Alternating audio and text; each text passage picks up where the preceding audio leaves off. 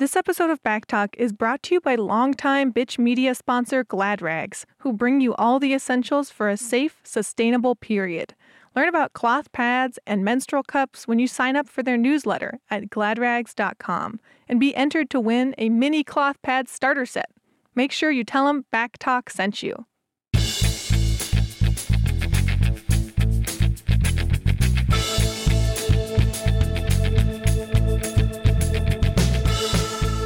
Welcome to Back Talk. I'm Amy Lam here with, I'm Sarah Mirk. and we are your feminist snappy thing review of the last week in pop culture. Each week we talk about three things, and this week we will be talking about Josh Duggar, um, Surgeon General's Surgeons General speaking out against abstinence-only education, and Inside Amy Schumer. So let's kick it off with the Josh Duggar controversy.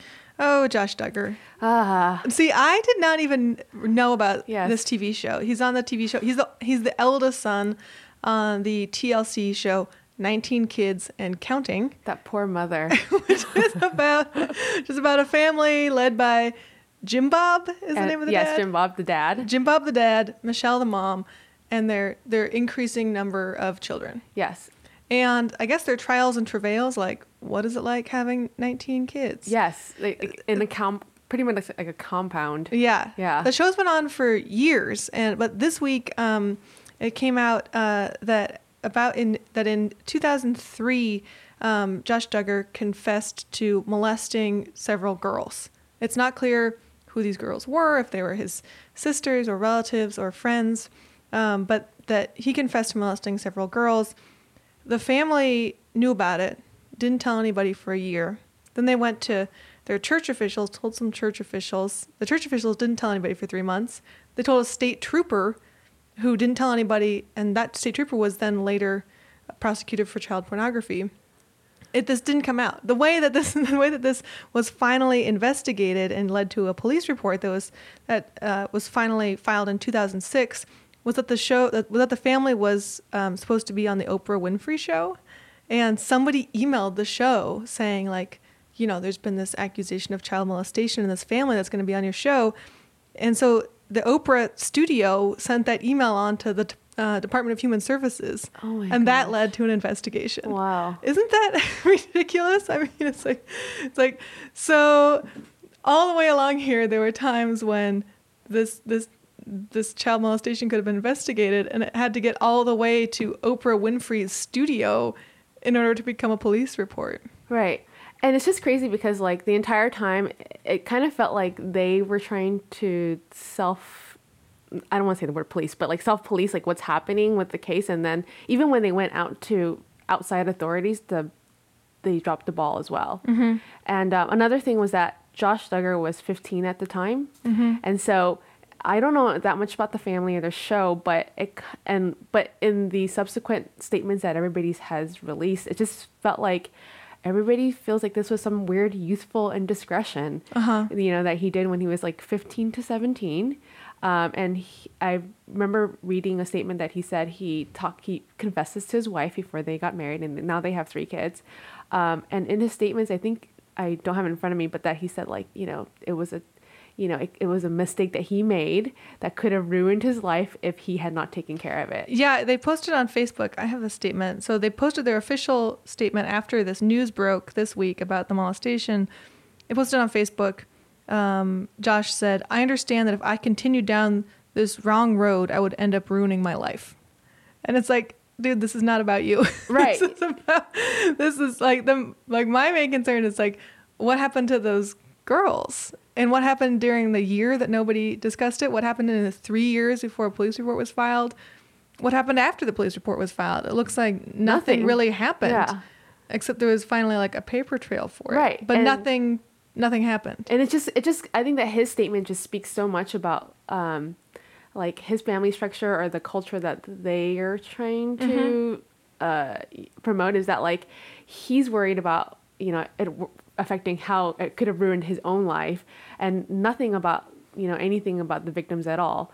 Um, and he was the executive director for a nonprofit fundraising group for the Family Research Council, right? And I mean, th- they were a group that spoke out against same-sex couples being able to adopt children or something to that effect where it's just homophobic policies and it's just interesting that like tlc um, is feels comfortable airing has and has been airing the show uh, supporting a family that was like you know very conservative and and and like in their own sort of uh, you know like they they promote this lifestyle of like a family should be a husband and a wife and they're like two dozen children or whatever. We actually bitch ran an article about um, the duggars back in 2007 it feels like eons ago.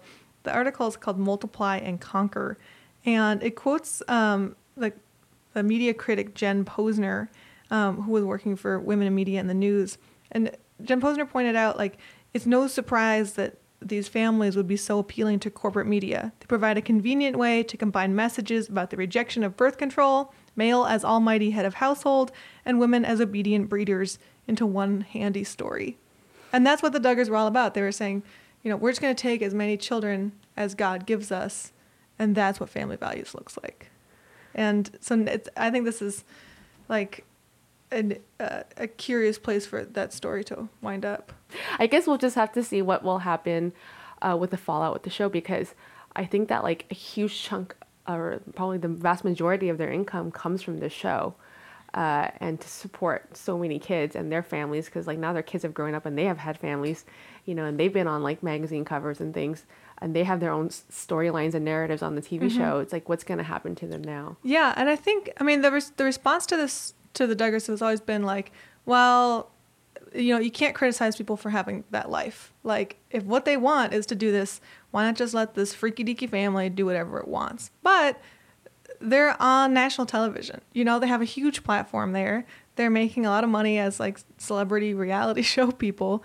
Um, and like, it makes you question, like, okay, when you just sort of let a family go and have its commune with its 19 kids, it's okay to let people have whatever kind of lifestyle they want, but not if it's shielding child abuse, not if it's shielding molestation, not if you're saying, you know, live and let live.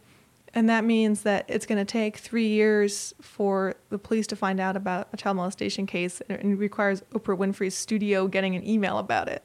You right. Know? And then you also have to wonder like, did TLC know? Because how's like, it's it's hard it's difficult to believe that uh, like Oprah Winfrey Studio would know about this, but yet TLC wouldn't know about this. Yet they continued airing the show, knowing that there's probably you know this this family secret. Um, it's just it's so mind boggling that you know things can grow to be these deep dark secrets or open secrets that people know, um, and yet you know. And yet there was TV cameras around all right. the time. You know, like they're living their lives on reality television underneath the microscope of TV. How did TLC not know about this earlier? Well, they probably. I mean, I'm not gonna. I'm not gonna offer any conjecture, but yeah. money needs to be made, right? So that show made money for them, mm-hmm. and I think that's just the end of like their their understanding of how they should have handled the case. Mm-hmm. That's just my like really capitalistic view of probably what happened behind the executive producer's doors. Yeah. I feel like I often wind up ending rants being like, and capitalism. but it's true. Next up, we're talking about some news that everyone, including us, overlooked last month, which is that Congress sneakily approved $75 million for abstinence only sex ed last month. It was slipped into a bill about Medicaid reform. I didn't read anything about it, and this is something I care about. I don't think anybody heard about it, really, until this week. Three former surgeons general published an uh, op ed in the Washington Post um, saying, like, what the hell? what are you doing? Why, why are you funding? Why are we still funding abstinence only education? Um, yeah, the three surgeons general, which that's such a funny way to yes, say it. Yes, I, I, had to fact check that to make sure that's how it was. It's okay when you have multiple surgeons general. It's surgeons general, not surgeon generals. Isn't that weird? I guess that's okay. anyway, uh, including uh, let's see, yeah, it was it was Joycelyn Elders, David Satcher, and Richard Carmona wrote this really cool op-ed in the Washington Post. It's so rare to hear people who are involved in politics say anything that's like frank and pointed and that I agree with. So I was really excited to read this op ed. They said basically, what are we doing funding abstinence only education? And pointing out that this $75 million is an increase typically uh, over the past few years since 2010, um, we've given $50 million to abstinence only education. which is insane. We've still been, been doing $50 million for abstinence only education. Now we're doing 75 million. Why are we doing this? And they said, we call for age appropriate, medically accurate, evidence informed, and comprehensive school based sexual health education for young people. Ignorance is nobody's ally, and education remains this nation's most powerful tool. Dang. Dang. And when I read that, I was like talking to you, and I said that like after every paragraph, they should have just inserted like a flashing gift that said "Booyah." Booyah! well, because it's disappointing because actually, sex education over the past like um, five years or so has been getting better in the United States. I mean, for a long time, we gave like I, here's the stat: we gave 176 million dollars in 2006 to fund abstinence-only education, and in 2010. After Obama got in office, that switched, and we were funding 190 million for evidence-based sex education. That's like actual sex education. And, then, and only 50 million dollars for for abstinence based. But still that's 50 million bucks and now it's 75 million. And what the surgeons generals were saying surgeons general were saying is that it's super frustrating from a public health standpoint to see these programs because um, abstinence based sex ed like doesn't work and it leads to and when you have actual sex education which teens want they want the information they want to be informed they want to have all the relevant information at their fingertips uh, teen pregnancy rates go down std rates go down birth control rates increase like when you have actual sex ed teens make smart informed choices So now let's talk about Inside Amy Schumer. So Um, I basically wanted to talk about Amy Schumer because I'm like, what what is the deal What's with Amy her Schumer? jam? What's what's what's Amy Schumer's jam? So here, okay, so this is my very casual viewer knowledge of Amy Schumer. I first learned of her um, years ago when she used to be like one one of the um, comedians that would do these celebrity uh, roasts on Comedy Central. That's how I was introduced to her. Um, so she's a stand-up comedian, and she was like super raunchy and blue and and stuff. And her, her comedy didn't just it just didn't appeal to me. Um, and then all of a sudden she got a show on Comedy Central, and I I wasn't. the show is called Inside Amy Schumer. Yes. Yes. Yes. Very tongue in cheek. Uh, and I wasn't that into the show um, because I think that from my perspective, it just seemed really skewed to uh, Comedy Central's demographic, which is like young white men or middle aged white men or old white men. but, uh, and I, I, from what I had seen at the time, like during the first season, it was just like really raunchy sex jokes and stuff. And that wasn't interesting to me. Um, but I mean, in reading things about her show since then, it, I guess like a lot of her, she did a lot of sketches that was like based on like observations about gender or like gender bias and or like double standards for women and sex and things like that.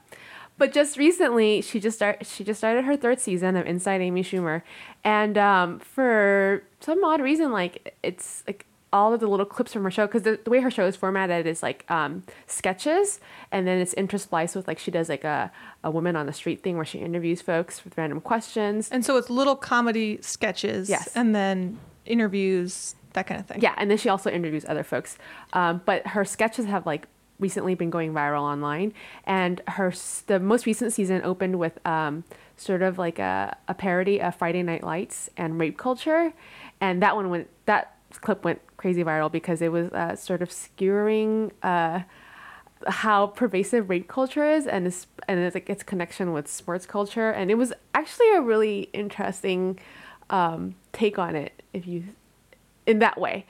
Um, so I was I, I was as a person who was like not a fan of hers before and then seeing her new stuff now and also understanding that like her work is really problematic um, since forever. I think that's also one of the reasons why I was turned off to her. Yeah, I've always, I mean, I don't really watch that much TV, but I've read about Amy Schumer uh, before, and I feel like uh, she's gotten a lot of criticism, especially from people who are writing on Tumblr, from like social justice TV watchers. I pretty much have only read criticism of Inside Amy Schumer's the the TV show, right. Um, but then suddenly it's different. It feels like different this season, or it feels It's- like but- more people are talking yeah, about it. I, I, the thing is, I don't think it's different. I think because the criticisms that I've I've seen of her that I've read of hers and also I've seen in her stand up is that she does she does jokes that um that are like race based or you know or where she's skewering uh, certain ethnicities and they just don't work. They're just like flat out racist. Um, and there's like no like tiptoeing around that. They're just not good. Um, and and you also have to think about like who it's coming from. You know, it's coming from like uh, a blonde hair, blue eye, uh, young white woman, and these jokes just fall fall flat. I don't need to repeat them. You can like look them up online. So so there's that piece of about her comedy, but I think that like in this new season, what maybe what's happened is that um, her comedy's gotten smarter and like it's more well done, because so one of the reasons why I wanted to talk about her was I just recently saw her um, her Twelve Angry Men parody, and she devoted an entire episode to this, and it's actually really beautifully done. So this is a parody of the play in the movie Twelve Angry Men, which I've seen that play. It's like it's like a jury, and they're deciding on a on a um, murder case, right? And and it, the whole jury thinks that this person's guilty, and Right. one person says maybe maybe they're not guilty. Yeah, and the whole like- play is their deliberation process. Yeah, there's like a lone dissenter. so And- what happens in the parody? So in the parody, it's uh, sh- it's shot in black and white, like the original film was from whenever ago. Um, and there's actually even like a frame by frame recreation of some of it, and like I really appreciated like the artfulness of it. And in the and in the parody, the case is they're arguing about whether or not Amy Schumer is hot enough for TV. And so they like all these men, mostly white men, file into the jury room, and like there are some amazing actors in there. As Jeff Goldblum's in there, Paul Giamatti, um, mostly white men, and there are two men of color. There's Kumail um, Nanjiani from Silicon Valley, not uh, Big Bang Theory, BT Dubs, uh, and also Adrian Martinez. Um, and so they get into a room, and the lone dissenter is this actor named John Hawkes, and he's like, "Well, you know what? I, I think that she is she is hot enough for TV." And it's just like, it's it's like an absurd, it's an absurd sketch. All right, let's talk about it. Let's get it in here and take a look at it. You want to see the dildo? He wants to see the dildo. He's going to see the dildo. We all know what it looks like. But what, what are we gonna get from seeing it again? I, I'm sick of it. I've seen it ten times. I'm sick of it. The gentleman has a right to see the exhibits and evidence. Dildo is pretty good evidence no one will pork her. God, it looks like a femur. I mean, why even make those things? Women don't need orgasms. That's science. Lots of people have them. I have one. Hey, hey, what's the big idea? What are you playing at? Oh, bother. It's my wife's. She doesn't use it because she's alone. Quite the opposite, actually. We use it, and we love it. It's like the most absurd thing, but it was like, you know, it was interesting and it was well done. And um, and even and even though it was a room full of men talking about her, at the very end of the episode, you see like a, a blooper reel, and you actually see um, Amy Schumer walk in, and she has like her headset on, and you could tell that she was directing the episode. You know, she's behind the camera even though in that one scene, the blooper reel, she comes in to kiss Paul Giamatti, which is kind of weird. but it's like um, I appreciated it because you know, in that sense, I could see that like here's a woman um, telling a story from her perspective, and it worked for me, even knowing her problematic background and her history in comedy. Uh, and and I think that this is one of those instances where it's like. Um, not everybody can be for everybody, and like well, and also like she can do good work and also do work that's frustrating. Yeah, I mean, even if- especially as like as a comedian, you can be like, yeah, like twenty percent of your jokes I don't like at all. Ten percent are horribly offensive, but sixty percent of them make me think about something new, and Right. like, and that and that can be thought provoking. You know, like there's nobody who creates media who's perfect every time. yes, And like when you're looking at it with a critical eye, you kind of have to take the good with the bad and be like, okay, what do we want to see more of, and what do we want to see less of? Right. And like and also in this 12 Angry Men inside Amy Schumer sketch, um, this sketch also kind of only worked because she's a white woman. I, I feel like it would have like been kind of awful and terrible if it was a woman of color they were talking about. Um, because of the way they were talking about her, I, I, I, I cannot imagine it being I don't I don't know how it would have looked like. Well, maybe there's a female woman like a woman of color comedian who could pull it off, but I just think that like it worked because she has the privilege of being a white woman and they could talk about her in this specific way. Um, and also like uh, another clip of hers that went viral was the um, the, The last fuckable day. yeah the Viking funeral thing. Oh wait, what's the Viking? Oh yeah, Yeah, yeah, it's yeah. the same that's, thing, that's the, last last fuckable fuckable day. day. And so in that, it's like four. No, it's three like fantastic Hollywood women. It was Patricia Arquette, Arquette, yeah. Julia Louis Dreyfus, and um, why am I Tina Fey? Tina Fey? Yes, yeah. And they're sitting around a picnic table having a picnic and they're celebrating somebody's last fuckable day. I think it was Julia Louis Dreyfus's. Yeah, yeah, her last fuckable day. And so basically, it's like, oh, she's aging out of Hollywood. Like now, she's only going to be cast as grandmothers and mothers. No more getting cast as a love interest. And Amy Schumer in the skit comes along and finds them having this picnic. And she's like, oh wow, I want to have this picnic with you. And she's kind of horrified. And she's like, what? What? Yeah, like, but you you can't you can't just say that you're never going to be the love interest again. They're like, nope. From now on, I'm only like sassy old women. Right, and it's like, and, and that piece was is was fun and, and and says a lot about like our culture and media and how um, like the kind of work women can get or not get. Um, but again, it's like it was very white.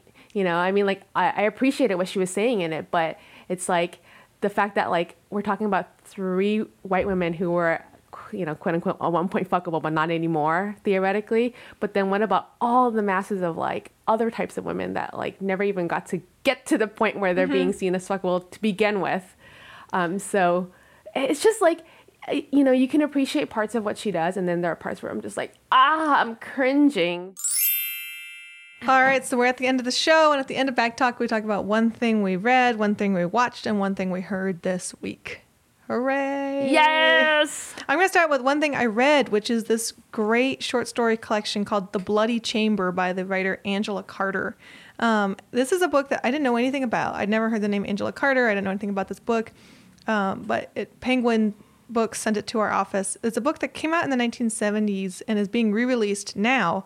Um, and what it is, it's a collection of reworked fairy tales from a feminist modern perspective.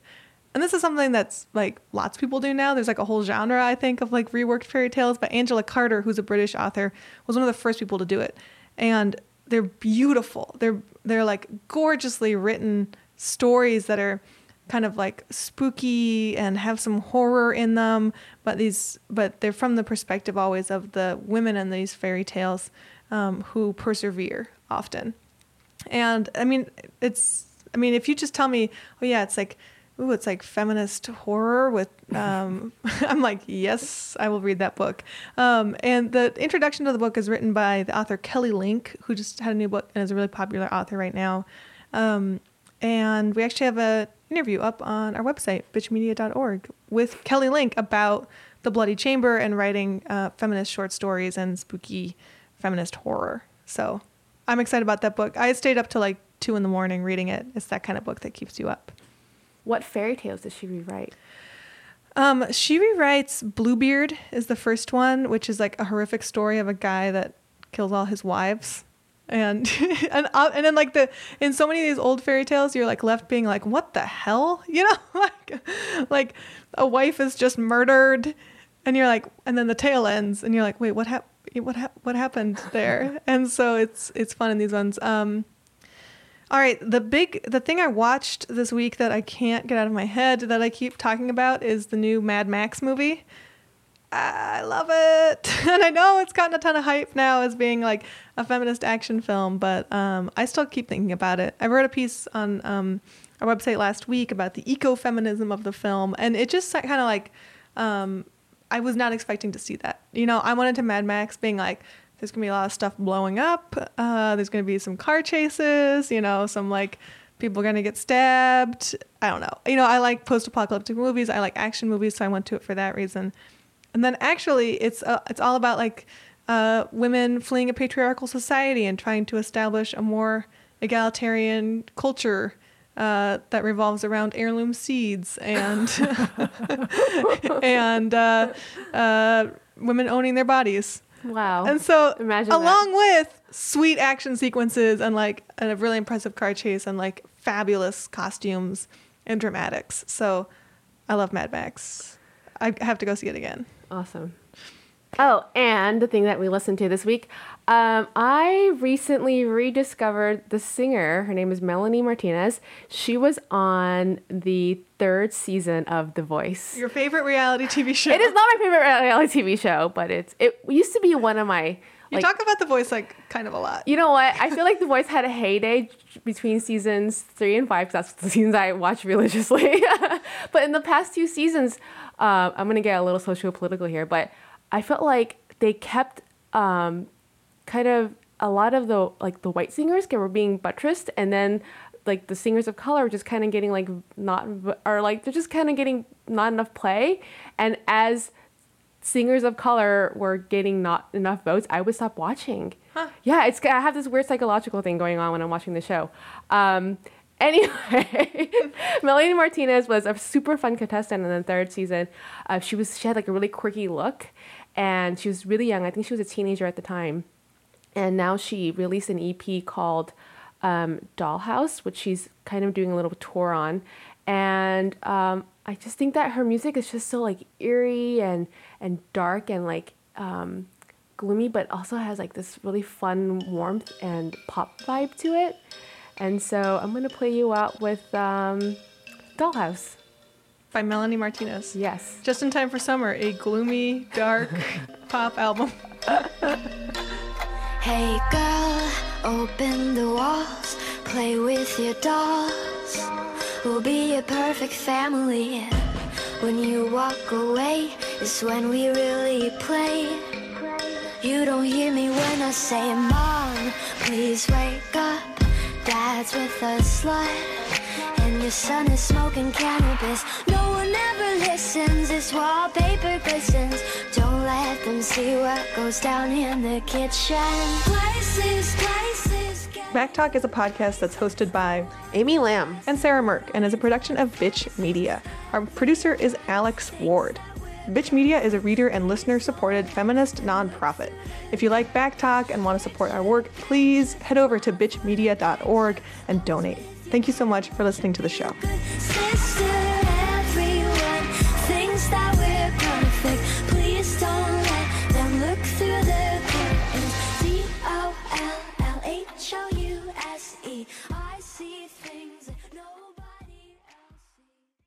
This episode of Backtalk is brought to you by longtime Bitch Media sponsor Glad Rags, who bring you all the essentials for a safe, sustainable period.